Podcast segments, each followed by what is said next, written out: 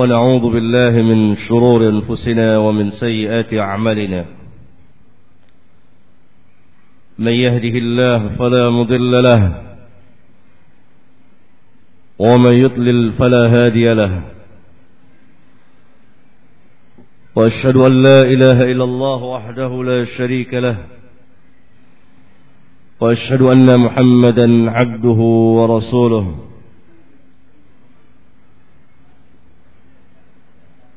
أما بعد.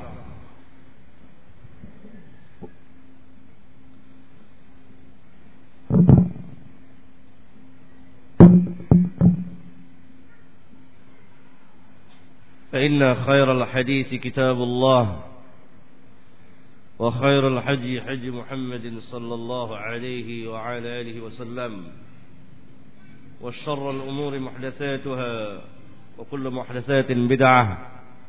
وكل بدعة ضلالة وكل ضلالة في النار. أيها الإخوة Islam agama yang Allah turunkan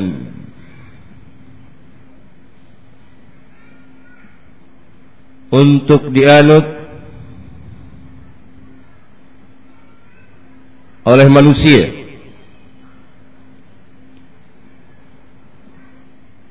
Allah ciptakan manusia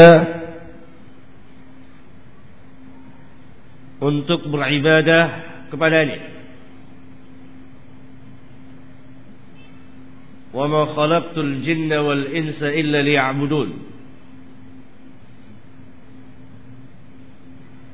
Tidak aku ciptakan jin dan manusia melainkan agar mereka beribadah kepadaku.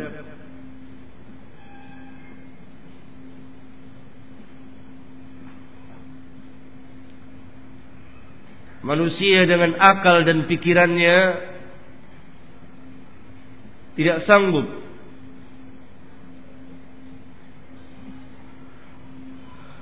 untuk mengetahui bagaimana cara beribadah kepada Allah.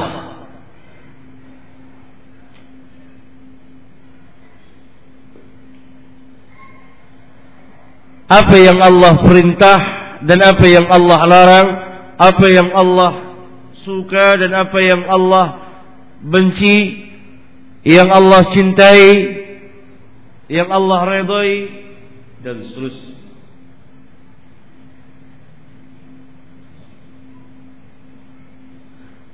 Untuk mengetahuinya Allah Subhanahu wa taala utus para nabi dan rasul.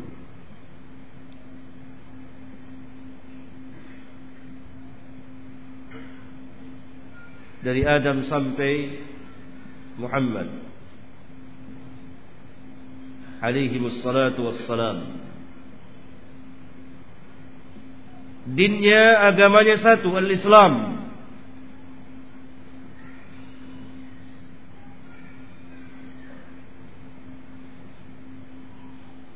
Sedangkan syariatnya berbeda sesuai dengan umur manusia.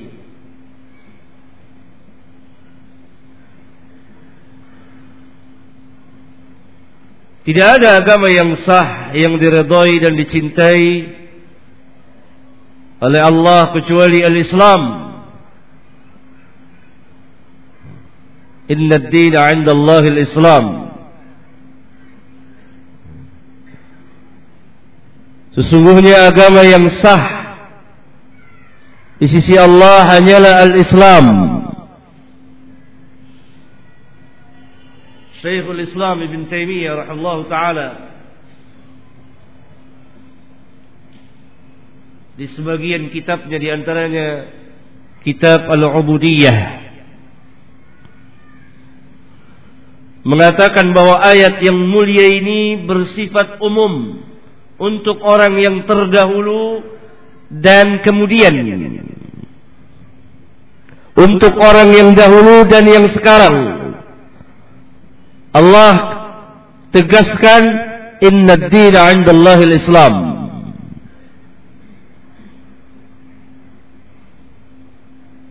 yakni tidak ada perbedaan din antara orang yang terdahulu dan yang sekarang yang Allah wajibkan mereka untuk menganut dan memeluknya kecuali al-Islam dan Islam juga yang dibawa oleh para nabi dan rasul alaihi wassalatu wassalam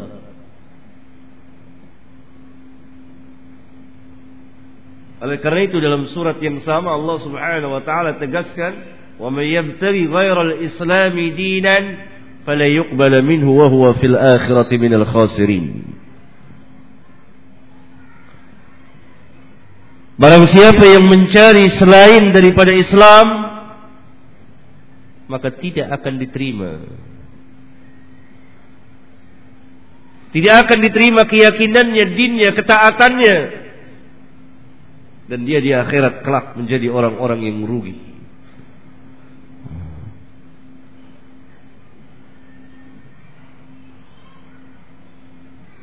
Dan Allah subhanahu wa ta'ala redha telah meredai bahwa Islam sebagai agama kamu. اليوم أكملت لكم دينكم وأتممت عليكم نعمتي ورضيت لكم الإسلام دينا ورضيت لكم الإسلام دينا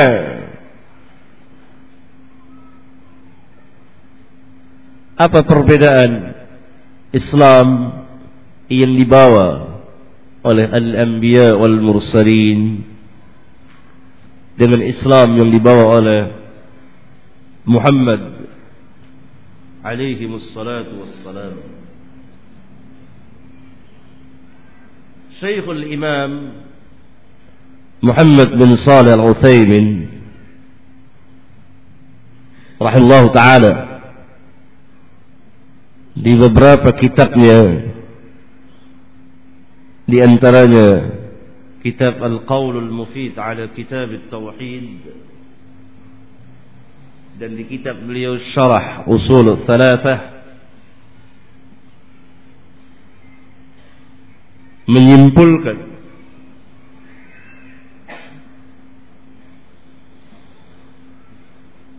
bahwa Islam yang dibawa oleh para nabi dan rasul bersifat umum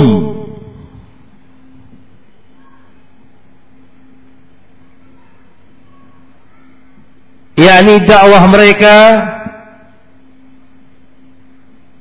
satu din yang Allah wajibkan kepada mereka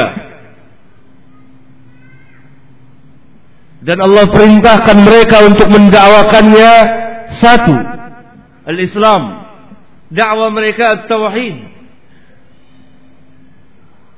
ولقد بعثنا في كل أمة رسولا أن اعبدوا الله wajtanibut tagut dan sesungguhnya kami telah utus kepada setiap umat seorang rasul. Yakni kami perintahkan kepada mereka untuk mendakwakan wa'budullah wajtanibut tagut sembahlah Allah. Beribadahlah kepada Allah dan tinggalkan segala sesembahan selain dari Allah tidak seorang pun Nabi dan Rasul melainkan mendakwakan yang seperti mendakwakan dengan dakwah tauhid dan dinnya adalah al-Islam dan mereka dinamakan al-muslimun. Mereka dinamakan al-muslimun. Al-mu'minin dan muslimin. Orang-orang yang beriman, orang-orang muslim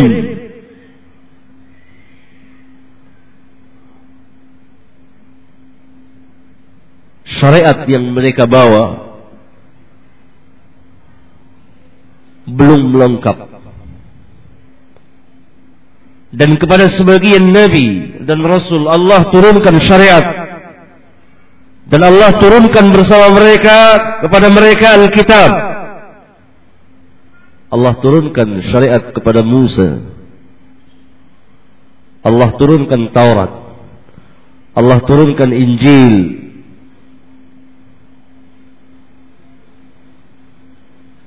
sedangkan Islam yang dibawa oleh Rasulullah sallallahu alaihi wasallam bersifat khusus.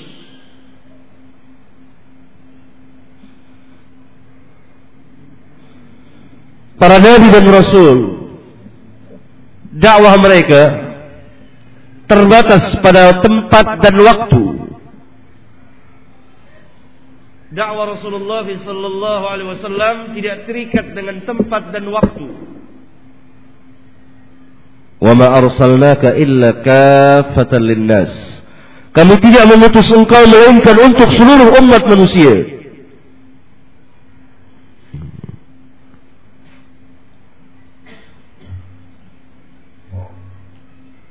syariat yang sebelum beliau telah dihapus dengan kedatangan syariat beliau. Syariat yang beliau datang sebagai nasih penghapus dari syariat yang sebelumnya.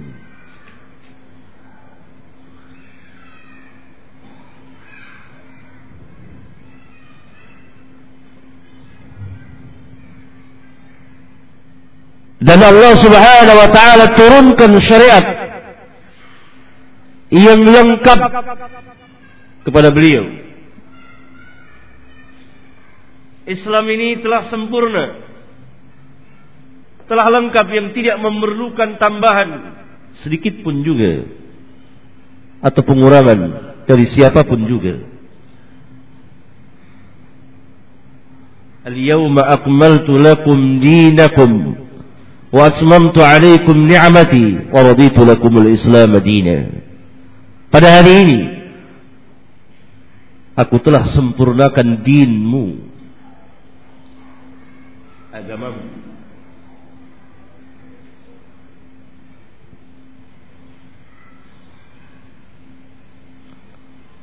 dan aku telah cukupkan kepadamu nikmatku nikmat Allah Salah satu nikmat Allah yang terbesar diutusnya Rasulullah sallallahu alaihi wasallam. Diturunkan kepada beliau Al-Qur'an hudan linnas. Dan sempurnanya syariat ini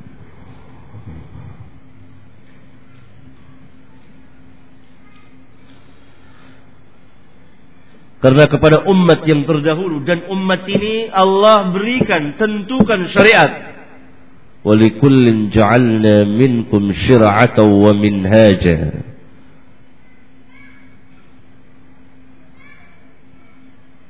Dan masing-masing dari kamu umat yang terdahulu kami tentukan syir'atan wa minhajan sabilan wa sunnatan ketetapan Allah, ketentuan dan ketetapan-ketetapan Allah dan minhaj sunnah, cara di dalam beragama ini.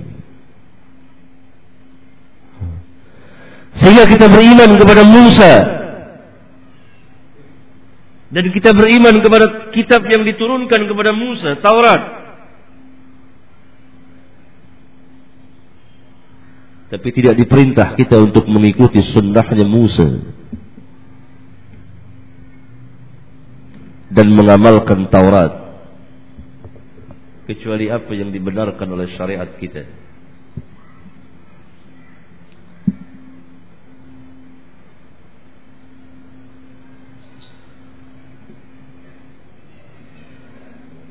Sehingga Rasulullah sallallahu alaihi wasallam pernah bersabda, "Lau asbaha fikum Musa, thumma ittaba'tumu thumma ittaba'tumuhu wa taraktumuni la dhalaltum."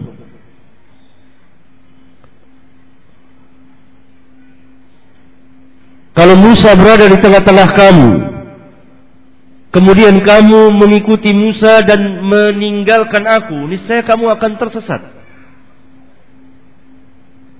niscaya kamu akan tersesat. Ini hadis diriwayatkan oleh Imam Ahmad. Hadis sahih dengan beberapa jalannya. Kalau Musa hidup di tengah-tengah kamu, berada di tengah-tengah kamu, bersama kamu, kemudian kamu mengikuti Musa dan kamu tinggalkan aku, la dhalaltum. Pasti kamu akan tersesat. Bagaimana yang selain dari Musa, yang di bawah Musa dan seterusnya dan seterusnya.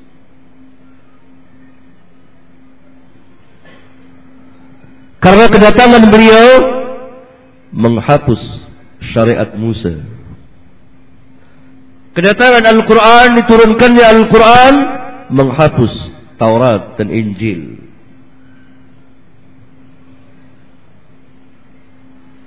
Dan tidak boleh dan tidak dibenarkan kita mengamalkannya.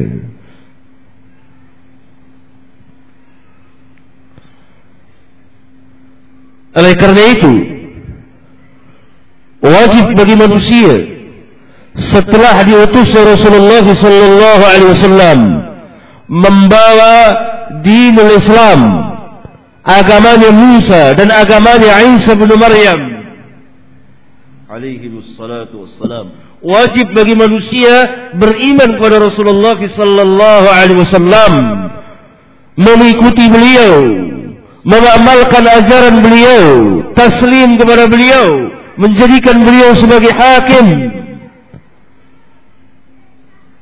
dan tidak menyalahi sunnah atau manhaj beliau. Qul in kuntum tuhibbun Allah fattabi'uni yuhibbukum Allah wa yaghfir lakum. Katakan, jika memang kamu mencintai Allah, ikutilah aku. Niscaya Allah akan mencintai kamu dan mengampuni dosa-dosa kamu. Masuk ke dalam ayat yang mulia ini dua golongan manusia. Golongan yang pertama, setiap orang yang berada di luar Islam.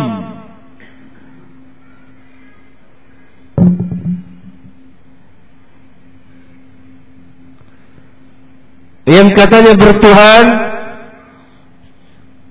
meyakini adanya Tuhan, Tuhan Maha Kuasa, Tuhan Maha Esa, Tuhan Maha Besar, tetapi dia tidak beriman kepada Rasulullah sallallahu alaihi wasallam. Maka pada hakikatnya dia tidak cinta kepada Allah.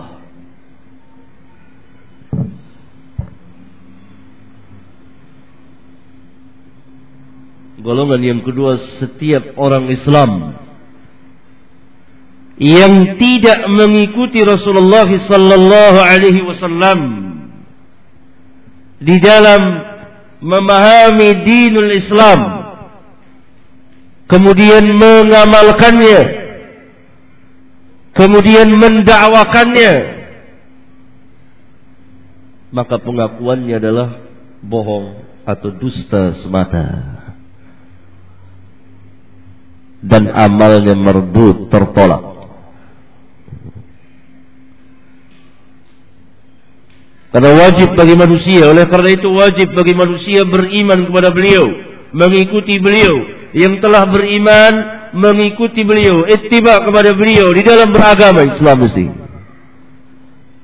Karena Islam yang beliau bawa secara khusus dengan syariat yang lengkap, yang kamil, yang sempurna. Tidak ada satupun yang ditinggalkan oleh Islam untuk mengatur hidup dan kehidupan manusia, dunia mereka dan akhirat mereka. Katakan kepada saya, apa yang ditinggalkan oleh Islam? Aturan apa yang ditinggalkan oleh Islam? Pertanyaan apa yang tidak bisa dijawab oleh Islam? tantangan yang bagaimana yang tidak bisa diatasi oleh Islam. Karena Islam yang dibawa oleh Rasulullah wasallam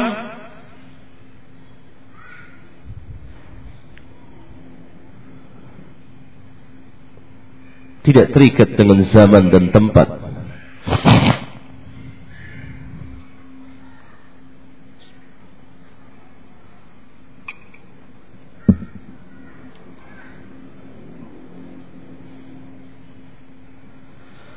Islam mengatur hidup dan kehidupan manusia dunia dan akhirat mereka.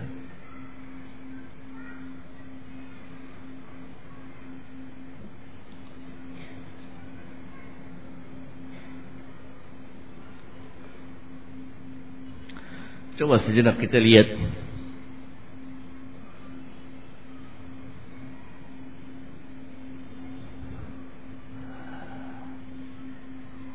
tentang ajaran Islam. Yang pertama, Islam mengajarkan tentang satu keyakinan yang sangat kuat, i'tiqad atau al-iman atau at-tauhid sangat kuat dan mudah. Dan tidak ada keraguan di dalamnya. Tidak ada syak bagi manusia. Jelas dan terang. Gamblang. Mana yang hak dan mana yang batil. Mana yang tauhid dan mana yang syirik agama-agama selain Islam tidak sanggup mengajarkan satu keyakinan di hati manusia.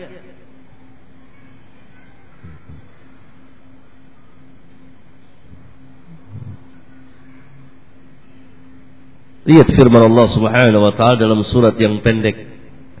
Qul huwallahu ahad, Allahus samad, lam yalid wa lam yulad wa lam yakul lahu kufuwan ahad.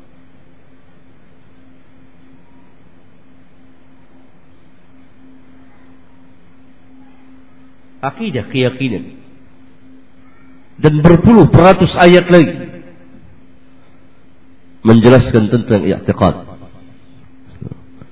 Dan selama 13 tahun Rasulullah sallallahu alaihi wasallam di Mekah beliau mengajarkan ke keimanan. Keimanan. Keimanan. Mengajarkan tauhid. Karena ini merupakan asas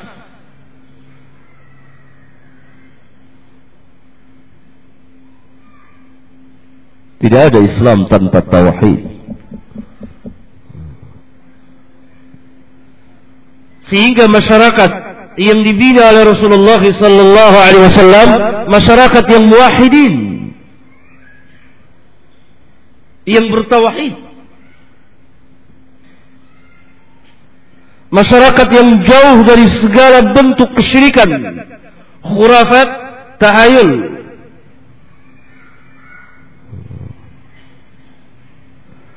masyarakat yang benar-benar merdeka dari perbudakan dan penghambaan diri kepada selain Allah Jalla wa'ala. Karena orang yang bertauhid itu orang yang merdeka. Karena hakikat orang yang terpenjara. Kata Syekhul Islam bin Taimiyah rahimahullah taala adalah yang terpenjara hatinya. Hakikat orang yang tertawan adalah orang yang tertawan hatinya. Hakikat orang yang merdeka yang merdeka hatinya. Syirik membelenggu hati manusia, merantai hati manusia, mengikat hati manusia, memenjarakan manusia. Contoh kecil, walaupun ini perkara yang sangat besar, yang sebagian kalau tidak mau dikatakan sebagian besar masyarakat kita terikat dengan kaidah syirik ini. Undang-undang yang syirik ini. Kalau seseorang mau nikah umpamanya, nikah. Dalam masyarakat kita ada ketetapan atau kaidah dilihat tanggal lahir pihak laki, tanggal lahir pihak wanita. Kemudian dicocokkan. Sesuai atau tidak? Demikian juga dengan hari-hari tertentu dalam hal pernikahan. Terutama ini terjadi di tanah Jawa. Jawa.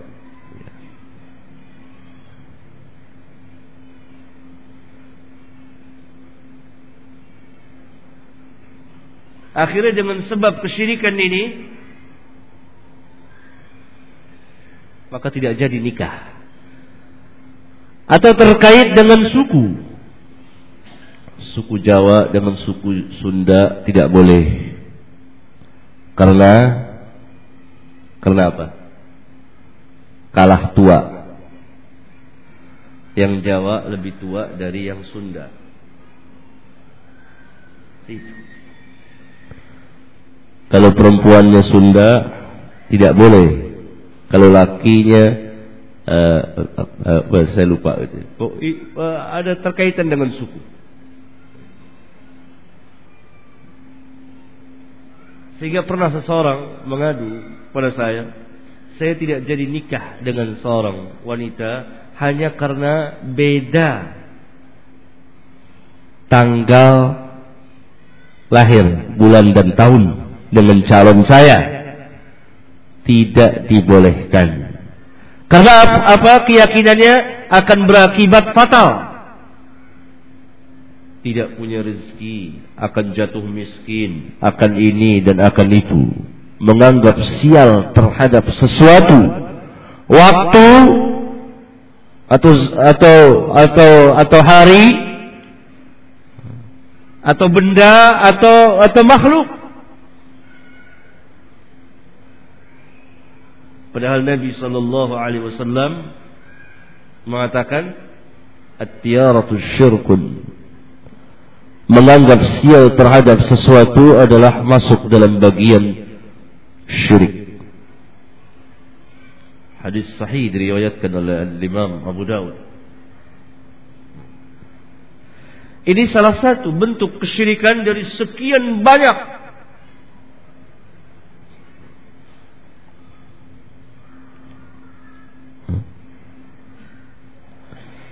Istimewa pada zaman kita sekarang ini, kesyirikan berlanjut terus.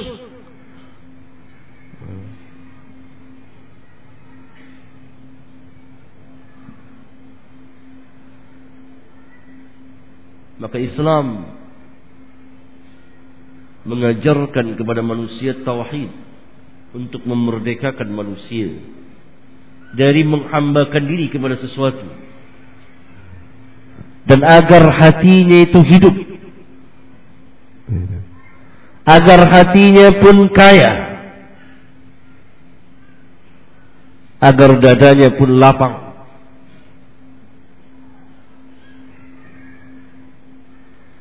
lengkap ajaran tauhid yang diajarkan oleh Islam dan kaum muslimin umumnya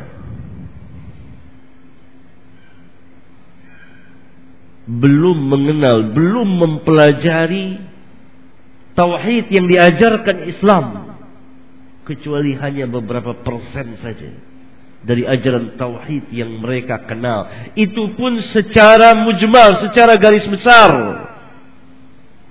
Tapi perinciannya mereka tidak mengenal tauhid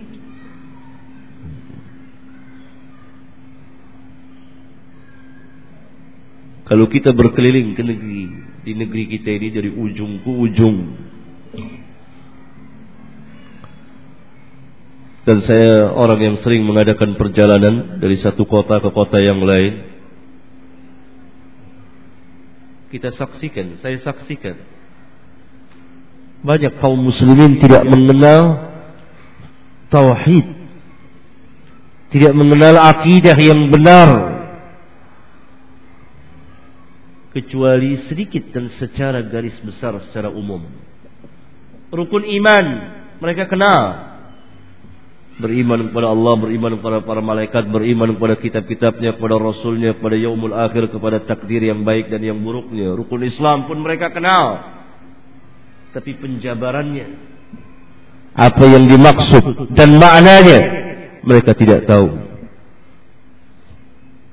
Bahkan mereka tidak paham kalimat la ilaha illallah.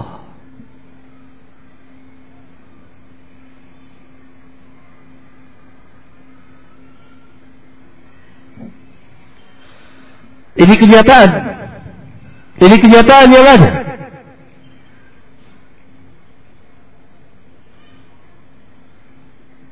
Padahal kita kaum muslimin telah menganut satu agama yang agung, agama yang mulia, agama yang paling tinggi, agama yang datang untuk mengalahkan agama-agama yang lain, agamanya para nabi dan rasul dari Muhammad, dari Adam sampai Muhammad alaihi wassalatu wassalam. Agama Islam yang akan memperbaiki keadaan umat manusia. Karena agama Islam agama yang baik dan memperbaiki keadaan manusia.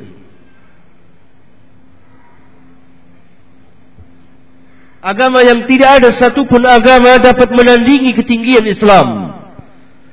Sehingga Nabi sallallahu alaihi wasallam pernah bersabda al-Islam ya'lu wala wala yu'la.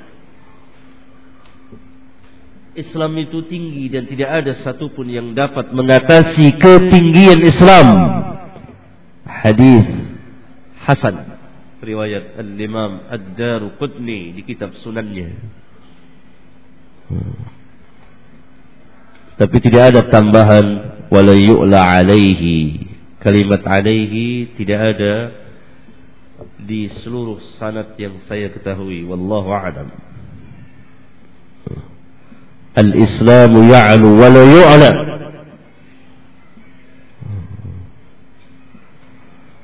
Orang yang menganut agama Islam, memeluk Islam, mengamalkan Islam, mendakwakan Islam, mempelajari, mengamalkan, mendakwakan Islam sesuai yang dibawa oleh Rasulullah sallallahu alaihi wasallam, Allah tidak akan hinakan mereka. Allah tidak akan rendahkan mereka. Allah muliakan orang-orang mukmin. Allah angkat derajat orang-orang yang beriman.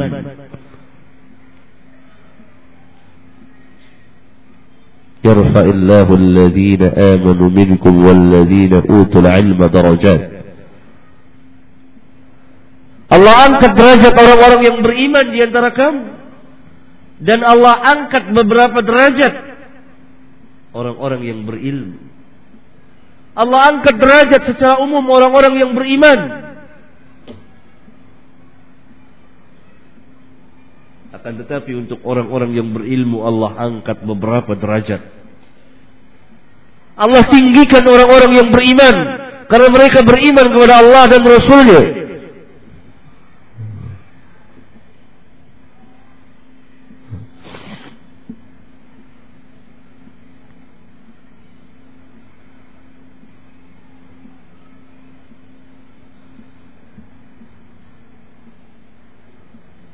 Akan tetapi karena kita tidak mengamalkan Islam, mempelajari, mengamalkan dan mendakwakan Islam sesuai yang dibawa oleh Rasulullah sallallahu alaihi wasallam dan dia ini ini, ini dia uh, siratal mustaqim, siratal ladzina an'amta alaihim.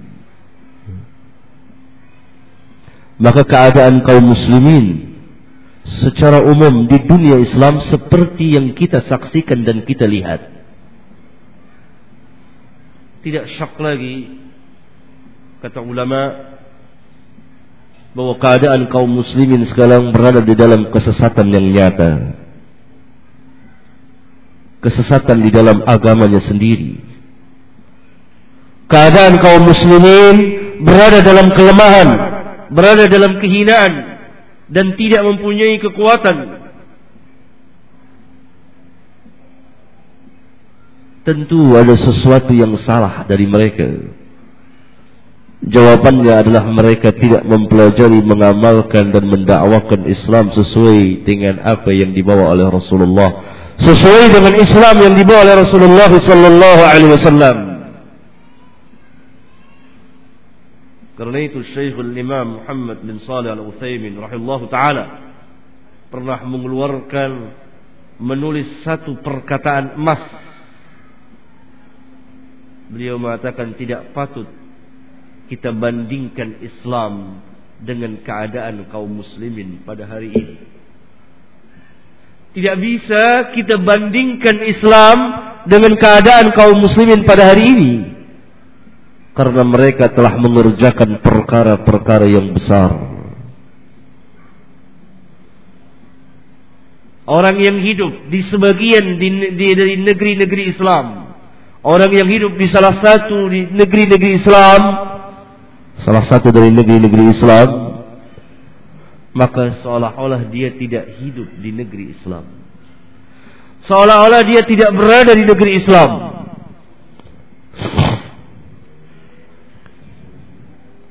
Ya. Ini ulama bahkan al-imam yang paham waqi'iyah yang terjadi pada kaum muslimin, keadaan mereka, penyakit apa yang ada pada mereka dan bagaimana cara mengobatinya.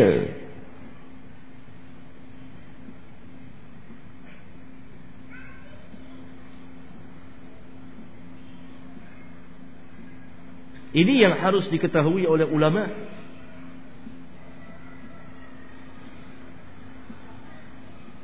Penyakit yang ada pada umat dan bagaimana memperbaikinya. Saya ingin beri catatan di sini. Alangkah kelirunya. Alangkah sombongnya orang yang mengatakan bahwa Syekhul Imam Muhammad bin Salih Al-Utsaimin taala tidak mengetahui fikhul waqi' pemahaman terhadap yang terjadi pada umat. Bahkan sebaliknya beliau sangat alim. Kalau tidak alim, kalau tidak mengetahui tentu dia tidak akan mengeluarkan perkataan seperti tadi. Tidak patut. Tidak bisa kita bandingkan Islam dengan keadaan kaum muslimin dewasa ini. Islam yang agung, yang besar, yang mulia tidak bisa dibandingkan dengan keadaan kita pada hari ini. Karena kita telah jauh dari Islam. Ini Islam besar. Islam menguasai dunia. Keadaan kaum muslimin tidak bisa. Sebabnya adalah, kata beliau, kaum muslimin telah mengerjakan perkara-perkara yang besar. Sehingga kalau ada orang hidup di salah satu dari negeri Islam, seperti Indonesia ini atau di Malaysia atau di Brunei atau di Pakistan atau di Mesir dan lain-lain tempat seolah-olah dia tidak hidup di tengah-tengah kaum muslimin. Dia tidak hidup di tengah-tengah negeri Islam. Seperti keadaan kita.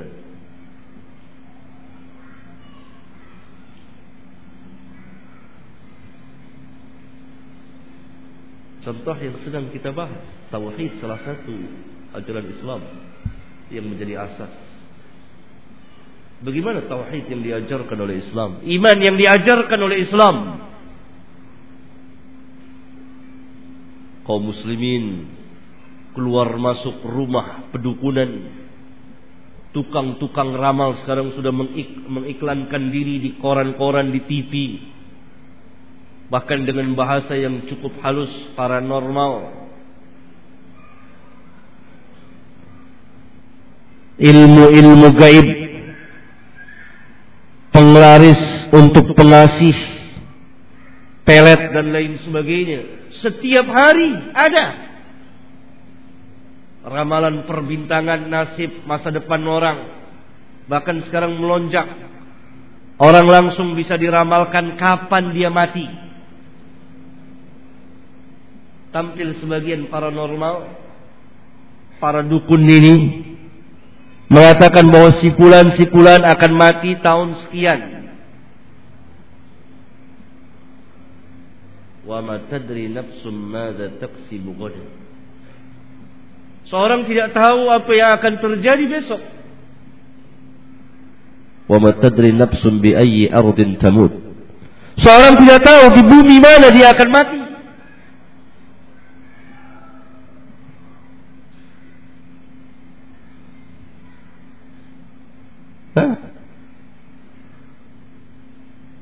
Dalam hadis riwayat Bukhari ketika uh, seorang berkata di hadapan Nabi wa fina nabiyyun ya'lamu ma fi ghadin. Wa fina nabiyyun ya'lamu ma fi ghadin. Di tengah-tengah kita ada seorang nabi yang mengetahui apa yang akan terjadi besok. Ditegur oleh nabi jangan ucapkan seperti itu. Karena beliau tidak tahu perkara yang baik.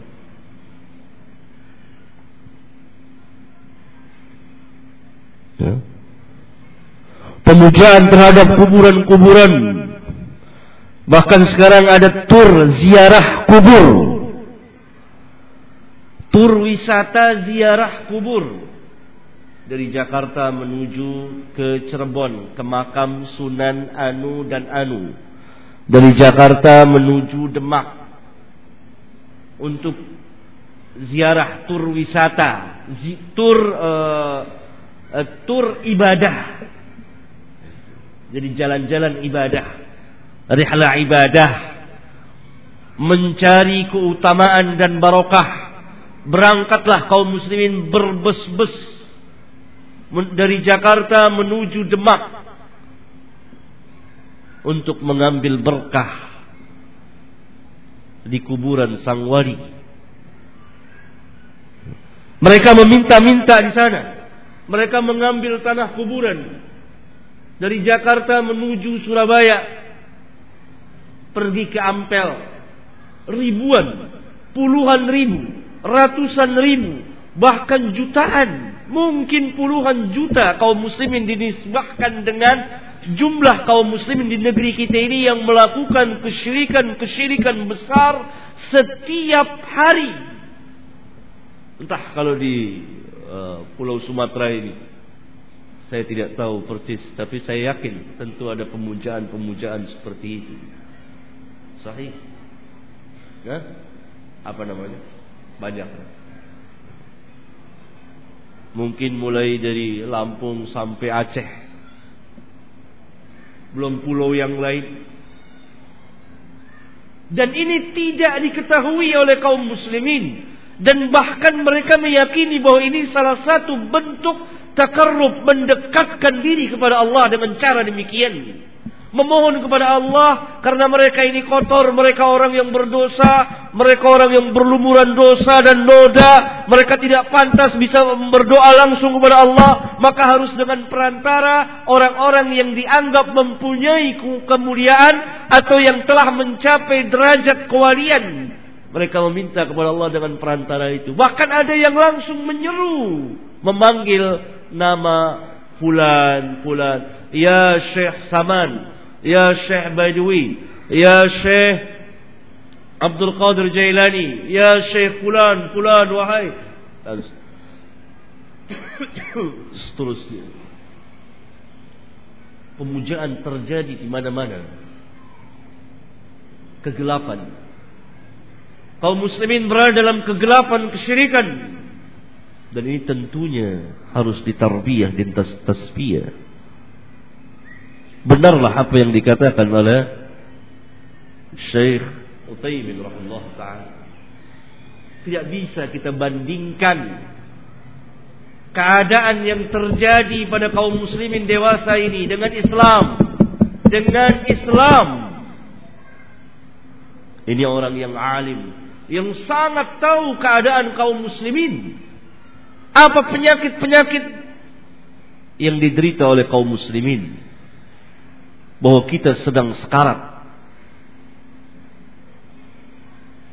Yang sangat berkepanjangan.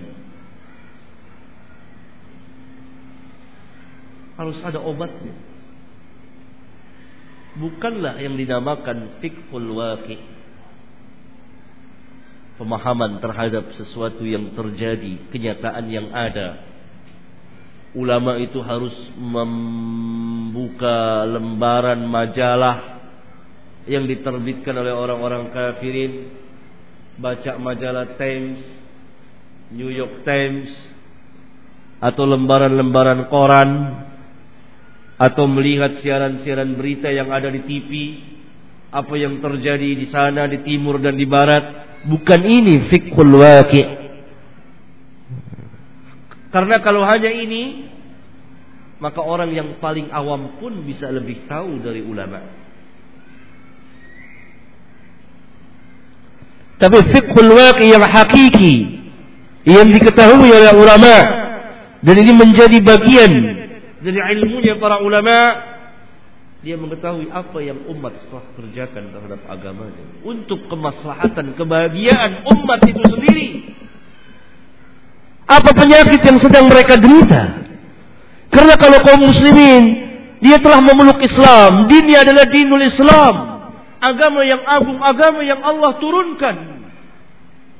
Agama yang Allah katakan Engkau lihat manusia berbondong-bondong, berbondong-bondong masuk ke dalam agama Allah.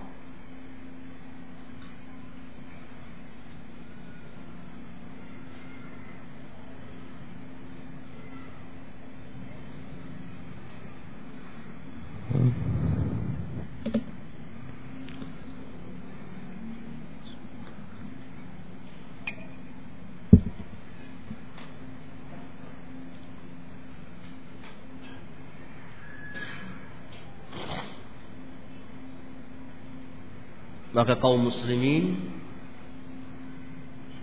harus diberikan pelajaran. Pengajaran.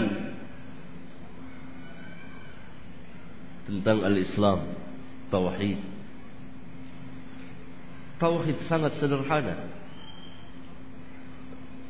Yang dapat diketahui oleh kaum muslimin sangat mudah. Karena memang sifat ajaran Islam mudah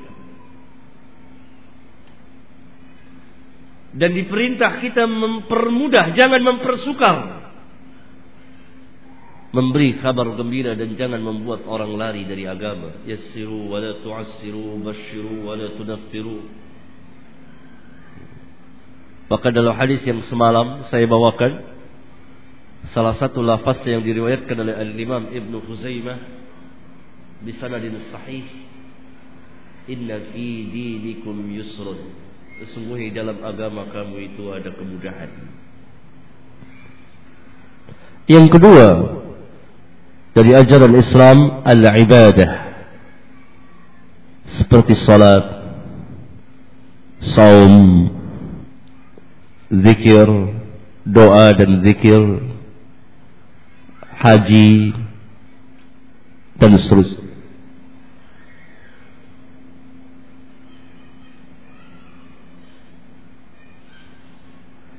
Telah hilang ajaran yang sesungguhnya. Ajaran yang sesungguhnya telah hilang. Telah dimasuki dengan berbagai macam cara atau amal yang tidak pernah sama sekali Nabi Sallallahu Alaihi Wasallam mengajarkannya.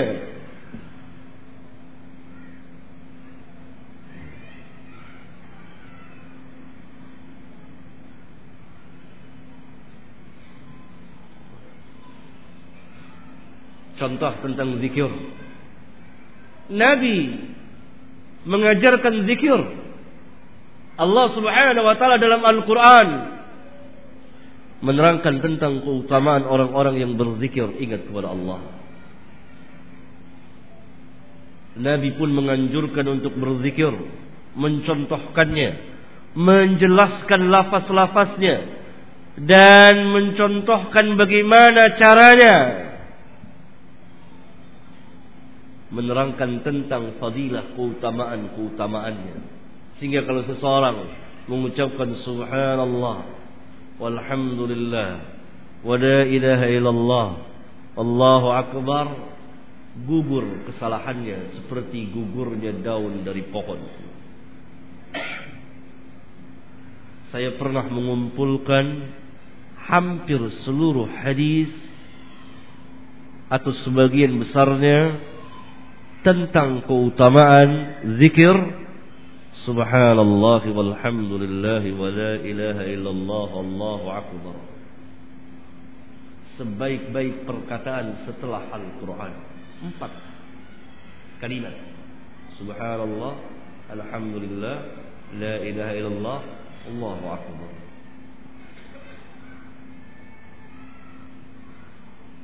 Di antara keutamaannya dapat menggugurkan dosa. Zikir yang diajarkan Rasulullah sangat mudah. Baik lafaznya dan caranya. Dan jumlahnya tidak diterangkan. Ada sebagian dijelaskan, ada sebagian lagi tidak. Secara mutlak, secara umum. Subhanallah, walhamdulillah, wa la ilaha illallah, Allahu Akbar. Berapa saja kapan waktu saja. Hatta dia sekali mengucapkan gugur kesalahannya kalau dia ikhlas. Kemudian datang serombongan manusia Bahkan pada akhir-akhir ini ada satu majelis di, di Jakarta namanya Majelis Az-Zikra. Ini hanya kelanjutan tangan atau sufi modern. Tasawuf gaya baru. Karena banyak gaya-gaya baru sekarang ini. Ada khawarij gaya baru. Ada sufi gaya baru. Dan seterusnya. Mereka berkumpul jamaah seperti ini. Lalu sang pemimpin seorang pemuda memimpin zikir tersebut. Subhanallah walhamdulillah wa la ilaha illallah wallahu akbar. Ambil ambil. Subhanallah walhamdulillah wa la ilaha illallah Allah. Lafaznya diajarkan oleh Nabi yang mulia alaihi salatu wassalam. Di mana letak kesalahannya? Kaifiyahnya caranya. Kaifiyahnya caranya yang tidak pernah diajarkan oleh Nabi sallallahu alaihi wasallam. Nabi sallallahu alaihi wasallam bersama para sahabat ridwanullah alaihim jami'an tidak pernah ngumpul lalu dipimpin oleh beliau kemudian berzikir bersama-sama dengan suara yang keras dan penuh dengan kepura-puraan. Bahkan saya pernah menyaksikan langsung pemimpin zikir ini mengajak orang khusyuk dan mencoba mengajak orang untuk menangis.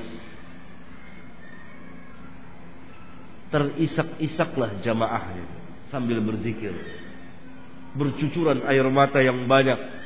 Saya saksikan langsung di TV. Tapi dia sendiri tidak bisa nangis. Dia sendiri menyedih-nyedihkan dirinya sampai ditunduk-tundukkan untuk menangis tidak bisa nangis. Karena dia tahu bahwa hal ini kepura-puraan.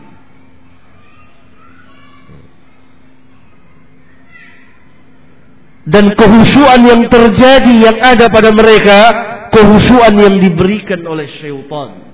Karena syaitan pun dapat membuat khusyuk manusia terhadap sesuatu yang manusia amalkan, yakini atau amalkan. Tidakkah kita melihat Betapa khusyuknya sebagian manusia bersimpuh di hadapan patung-patung mereka. Duduk berjam-jam tanpa lelah, hatinya penuh kekhusyuan. Lebih dari orang yang berdiri salat.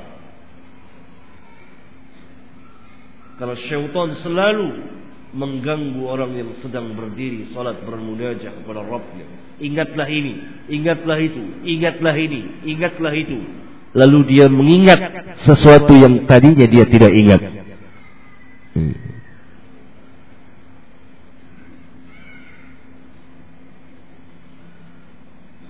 Pernah datang kepada saya seorang Ahmadiyah Al-Qadiani berdialog dengan saya dan saya tanya, kenapa saudara masuk ajaran yang sesat dan menyesatkan ini? Bahkan yang sangat sesat dan kufur. Karena mempunyai keyakinan ada nabi lagi sesudah Rasulullah sallallahu alaihi wasallam. Ah, begini Ustaz.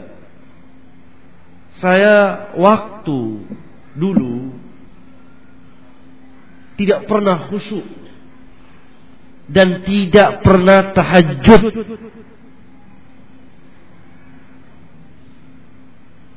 Ketika saya masuk ke dalam Ahmadiyah Al-Qadiani, Ahmadiyah ya. Tahu Ahmadiyah ya? Jamaat Ahmadiyah yang mengaku ada nabi lagi sudah Rasulullah SAW. Saya jadi bertambah khusyuk. Saya jadi sering sholat tahajud. Lihat. Bagaimana syaitan iblis bersama para tentaranya menyesatkan manusia.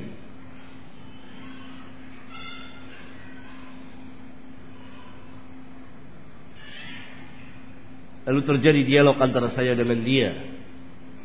Kemudian takdir Allah datang kepada waktu itu di majelis datang salah seorang pakar Ahmadiyah Al-Qadiani yang telah rujuk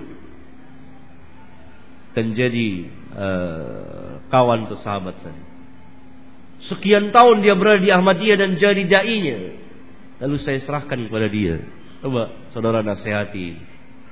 Pernah lagi datang seseorang atau saya berjumpa dengan seseorang yang masuk ajaran batiniyah atas nama Islam.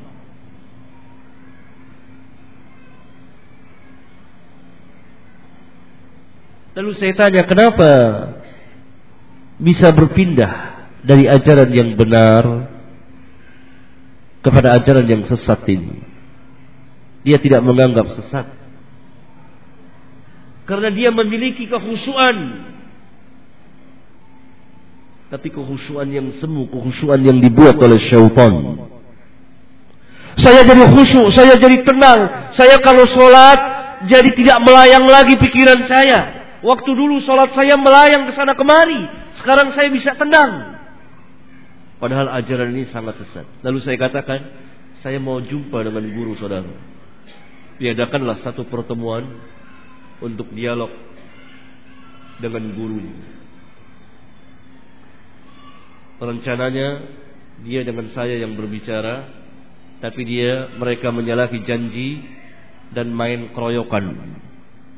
Lalu dibawalah kawan-kawannya dari kaum batiniyah dan saya hanya seorang diri. Kemudian terjadi dialog panjang dan ada kasetnya sama saya uh, di uh, oleh adik saya di mana saya direkam waktu itu. Itu. Apa keyakinannya? Di antara keyakinannya saya terangkan saja dua dari hasil dialog itu. Pertama, mereka tidak meyakini kebangkitan nanti pada yaumul kiamah dengan jasad, tapi hanya dengan ruh. Sorga dan neraka hanya gambaran semata atau dengan kata lain simbol Yang kedua, bahwa Allah dapat dilihat di dunia ini. Fa inna lillahi wa inna ilaihi raji'un. Tapi si pemuda ini yang saya kenal baik sebelumnya kaum muslimin biasa, masyarakat biasa masuk ke dalam ajaran ini dengan penuh khusyuan dan dia salat dengan khusyuk.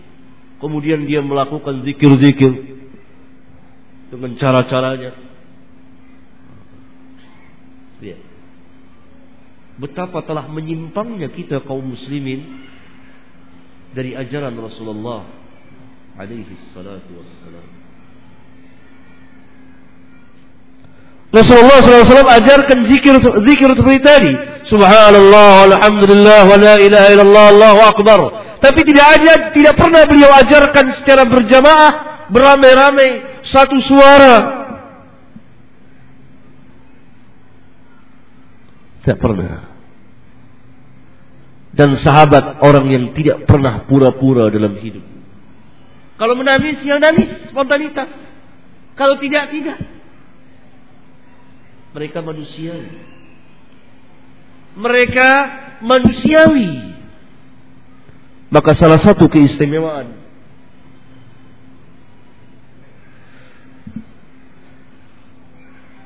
keistimewaan sahabat adalah mereka berada di atas manhaj yang hak dan mereka berjalan sesuai dengan sifat mereka bahwa mereka itu manusia.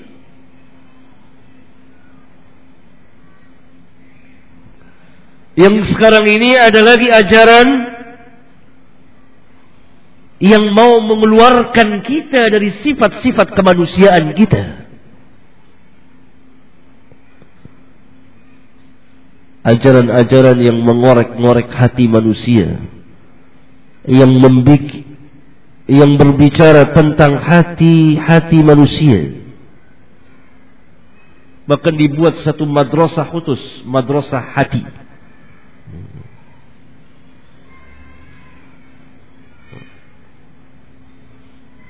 Ajaran yang manusia tidak sanggup melakukannya bahkan yang mengatakannya pun tidak sanggup melakukannya karena di luar kemampuan manusia.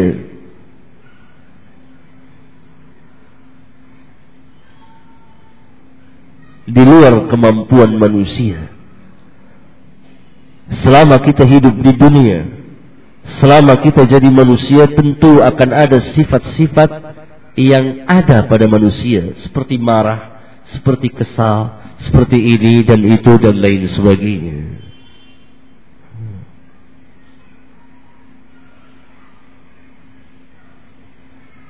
Orang-orang diajak mengkhayal tentang dunia lain. Kalau sang dai lagi berbicara, maka saya melihat orang-orang yang mendengarnya seolah-olah berada dalam dunia lain, bukan di bumi, entah di planet mana mereka berada. Yang manusianya semuanya serba sempurna. Iya dalam psikologi. Mereka bengong, hayal, indah sekali. Tidak boleh marah, tidak boleh ini, tidak boleh ini, harus ini, harus ini. Saya katakan, ini bukan manusia. Ini tidak hidup di bumi. Tidak hidup di dunia ini. Yang terlaknat, yang rusak, yang fana, Ini di sorga ini. Satu hati.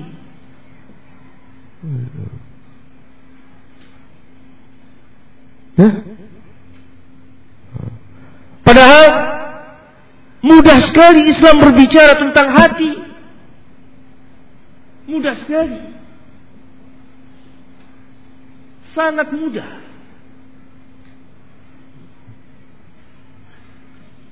Karena ada kaitannya dengan amal. Bukan hati berdiri sendiri, ada kaitannya dengan amal. Inna Allah la yanzuru ila suwarikum wala ila ajsamikum walakin yanzuru ila qulubikum wa a'malikum. Allah tidak melihat kepada rupa dan jasad kamu, akan tetapi Allah melihat kepada hati dan perbuatan kamu.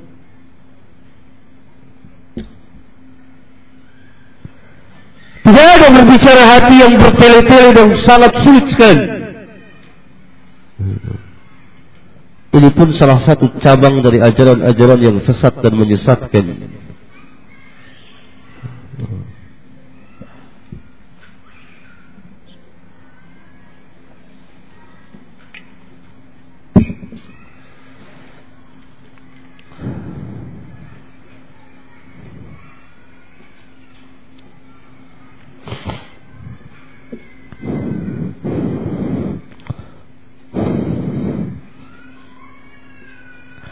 Ibadah pun telah rusak. Kemudian yang ketiga, muamalat. Islam mengajarkan hubungan antar manusia. Mengatur hubungan antar manusia.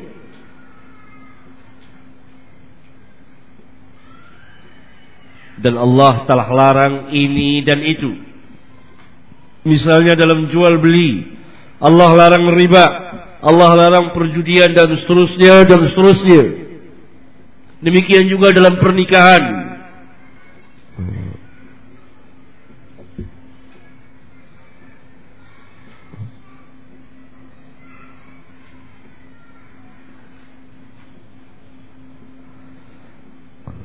Tapi pada hari ini kaum muslimin terlibat atau mengerjakan perkara-perkara yang besar yang dilarang oleh agama. Riba terjadi di mana-mana. Dan kita terjerat dalam riba. Bukankah bank-bank yang ada di dunia ini bank-bank ribawiyah kecuali bank syariah yang menerapkan secara syar'i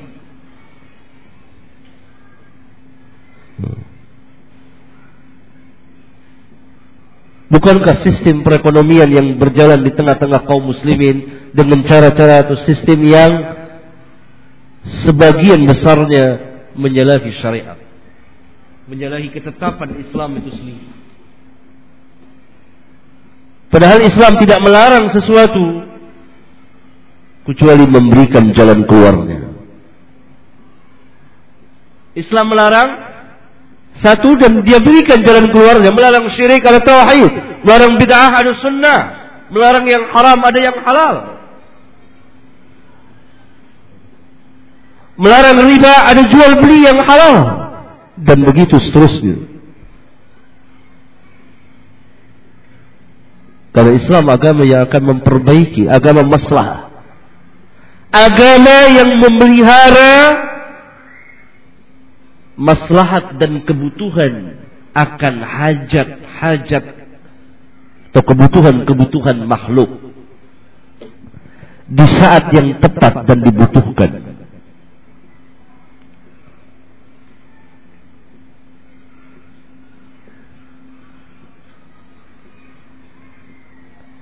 Asyik, kesian. Masya Allah.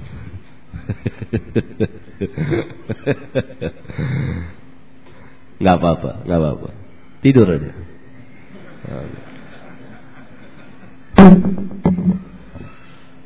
Saya contohkan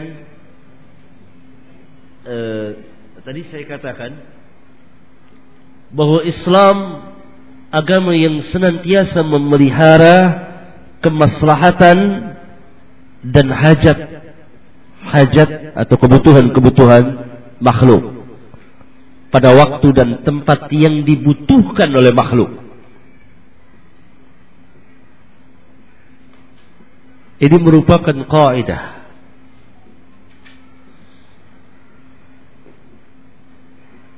Yang sangat besar sekali.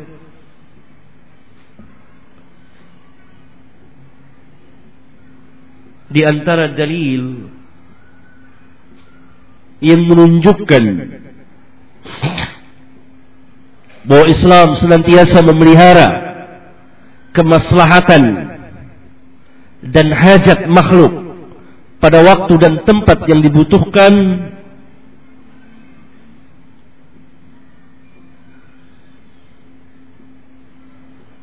uh, hadis yang berbunyi seperti ini saya perlu terangkan agak uh, luas. Coba diperhatikan baik-baik jalannya uh, kaidah ini.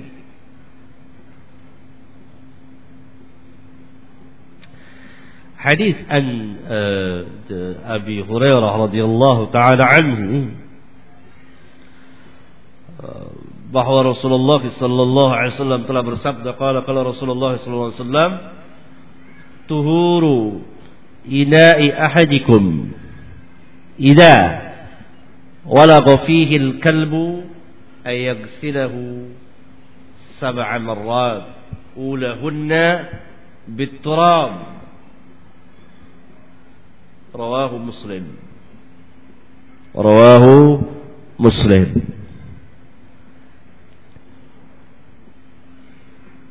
Sucinya bejana salah seorang dari kamu. Apabila dijilat oleh anjing dicuci tujuh kali yang pertama dicampur dengan tanah.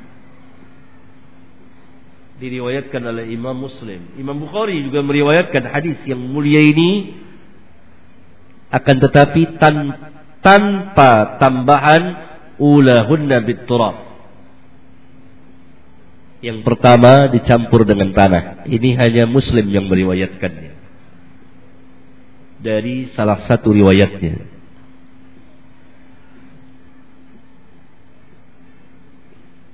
Kemudian Imam Abu Daud dan lain-lain memberikan ziyadah tambahan apabila dijilat oleh kucing cuci satu kali. Tentu saja ini tidak wajib tetapi sunat karena Nabi sallallahu alaihi wasallam disukai saja dari segi litanzih kebersihan. Karena Nabi sallallahu alaihi wasallam pernah bersabda bahwa kucing itu tidak najis. Air liur. Berdasarkan hadis yang mulia ini terlepas dari perselisihan para ulama anjing itu najis apa tidak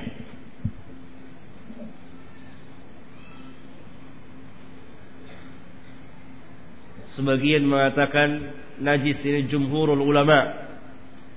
Sebagian lagi mengatakan tidak najis seperti Al-Imam Malik. Ia mengatakan najis sejauh mana najisnya?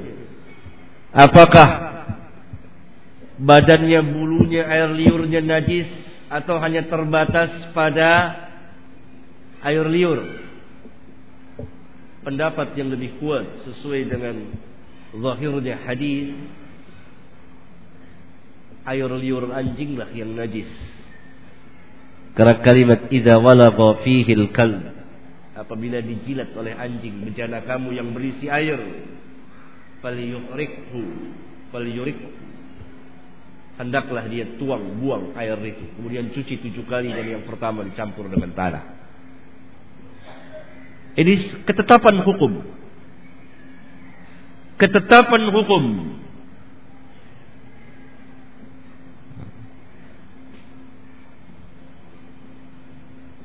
Kemudian ada hadis yang lain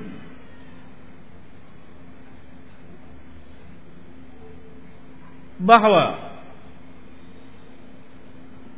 kita boleh berburu binatang dengan anjing buruan. Sahih. Eh? Anjing buruan yang kita lepas untuk menangkap, memburu hewan tentunya akan menggigit hewan tersebut. Sahih. Selamat tidak hewan tersebut dari air liurnya? Hah? Tidak. Binatang buruan yang digigit oleh anjing buruan tidak selamat dari air liur anjing tersebut. Padahal ketetapan air liur anjing najis. Tuhuru ina'i ahadikum idza walagha fihi al-kalb ayabsilahu sab'a marrat. Tujuh kali. Ulahunna bidua. Sucinya atau bersihnya bejana. Bejana dalam arti umum ya, bejana dalam bahasa Indonesia, ina dalam bahasa Arab, bejana dalam bahasa Indonesia terjemahan, bejana lihat di kamus bahasa Indonesia. Dalam arti umum ya periuk, ya gelas ya, bejana. Apabila dijilat oleh anjing, cuci. Ketetapan air liur anjing.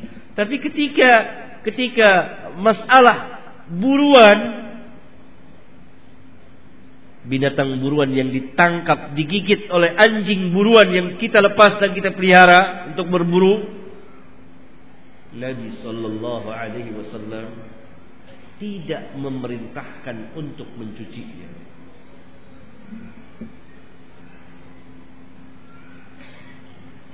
Paham itu? Paham jalannya? Bagus. Ini belajar namanya. Ya, Kenapa? Ulama menjawab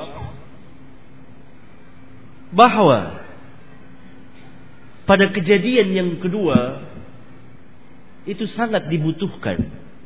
Ada satu hajat kebutuhan. Pada kejadian yang pertama tidak ada hajat. Karena itu harus dicuci. Dari sini keluar kaidah bahwa Islam tetap memelihara kemaslahatan dan kebutuhan-kebutuhan makhluk.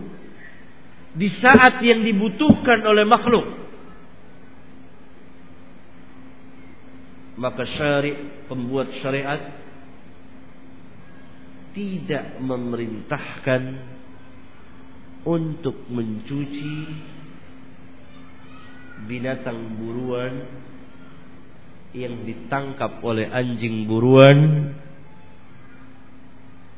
karena kemaslahatan dan kebutuhan yang sangat dibutuhkan oleh manusia saat itu.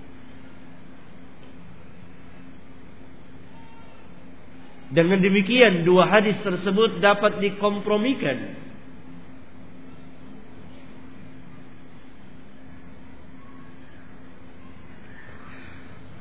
Oleh karena itu Islam berjalan untuk kemaslahatan manusia.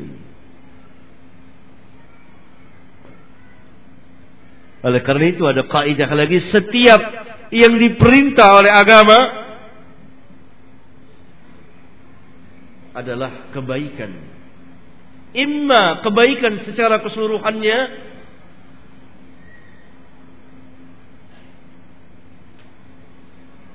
atau lebih banyak baiknya dari tidak baik yang mudarat. Demikian juga larangan. Setiap yang dilarang oleh Islam maka kejahatan. Imma kejahatan secara keseluruhan atau lebih banyak kejahatannya dari kebaikannya. Judi dan khamr umpamanya Allah Subhanahu wa taala katakan ada manfaatnya. Tetapi dosanya lebih besar.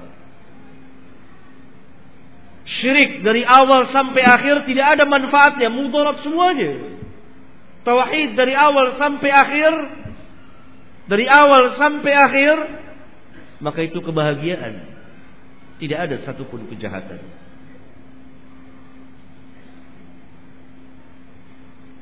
Perbandingan antara jual beli dengan riba. Maka jual beli lebih banyak. Lebih banyak untungnya. Lebih banyak kebaikannya dari riba. Walaupun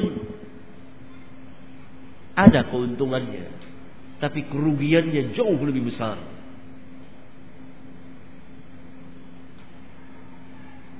Ini ajaran Islam. Sehingga dalam nahi munkar kalau seseorang mencegah ingin mencegah kemungkaran maka disyaratkan bahwa dia harus berilmu yakni mengetahui bahwa perbuatan itu munkar atau tidak.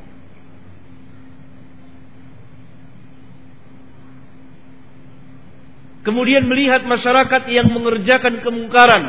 Kemudian bagaimana kalau dia mencegahnya? akan hilangkah? Atau akan berkurangkah? Atau akan timbul kemungkaran yang seimbang dengannya? Atau akan timbul kemungkaran yang lebih besar?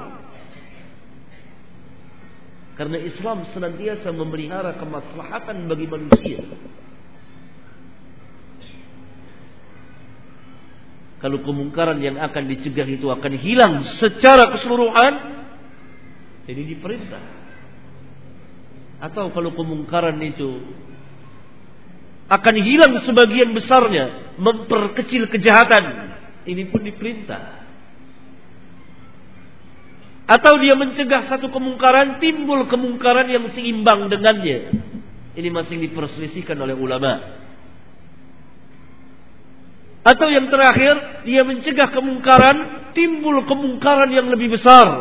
Seorang mencegah serombongan pemuda yang sedang meminum khamr. Tapi dengan pencegahannya itu timbul pertumpahan darah sehingga terjadi pembunuhan.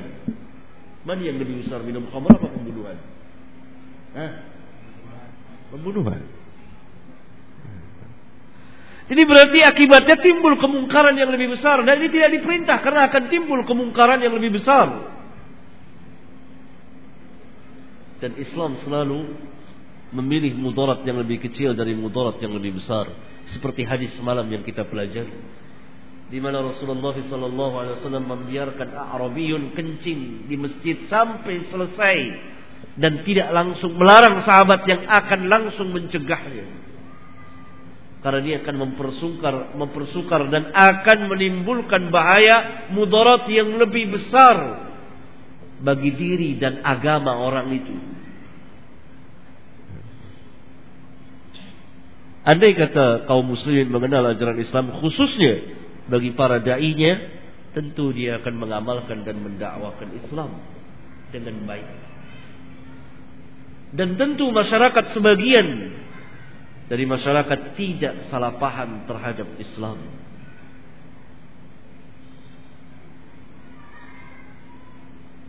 Barangkali silakan selanjutnya kita bersoal jawab pada waktu. Jam berapa duhur? Ya. Duhur jam berapa? Oh, situ ya. Ya. Ya, ada waktu satu jam untuk kita bersoal jawab.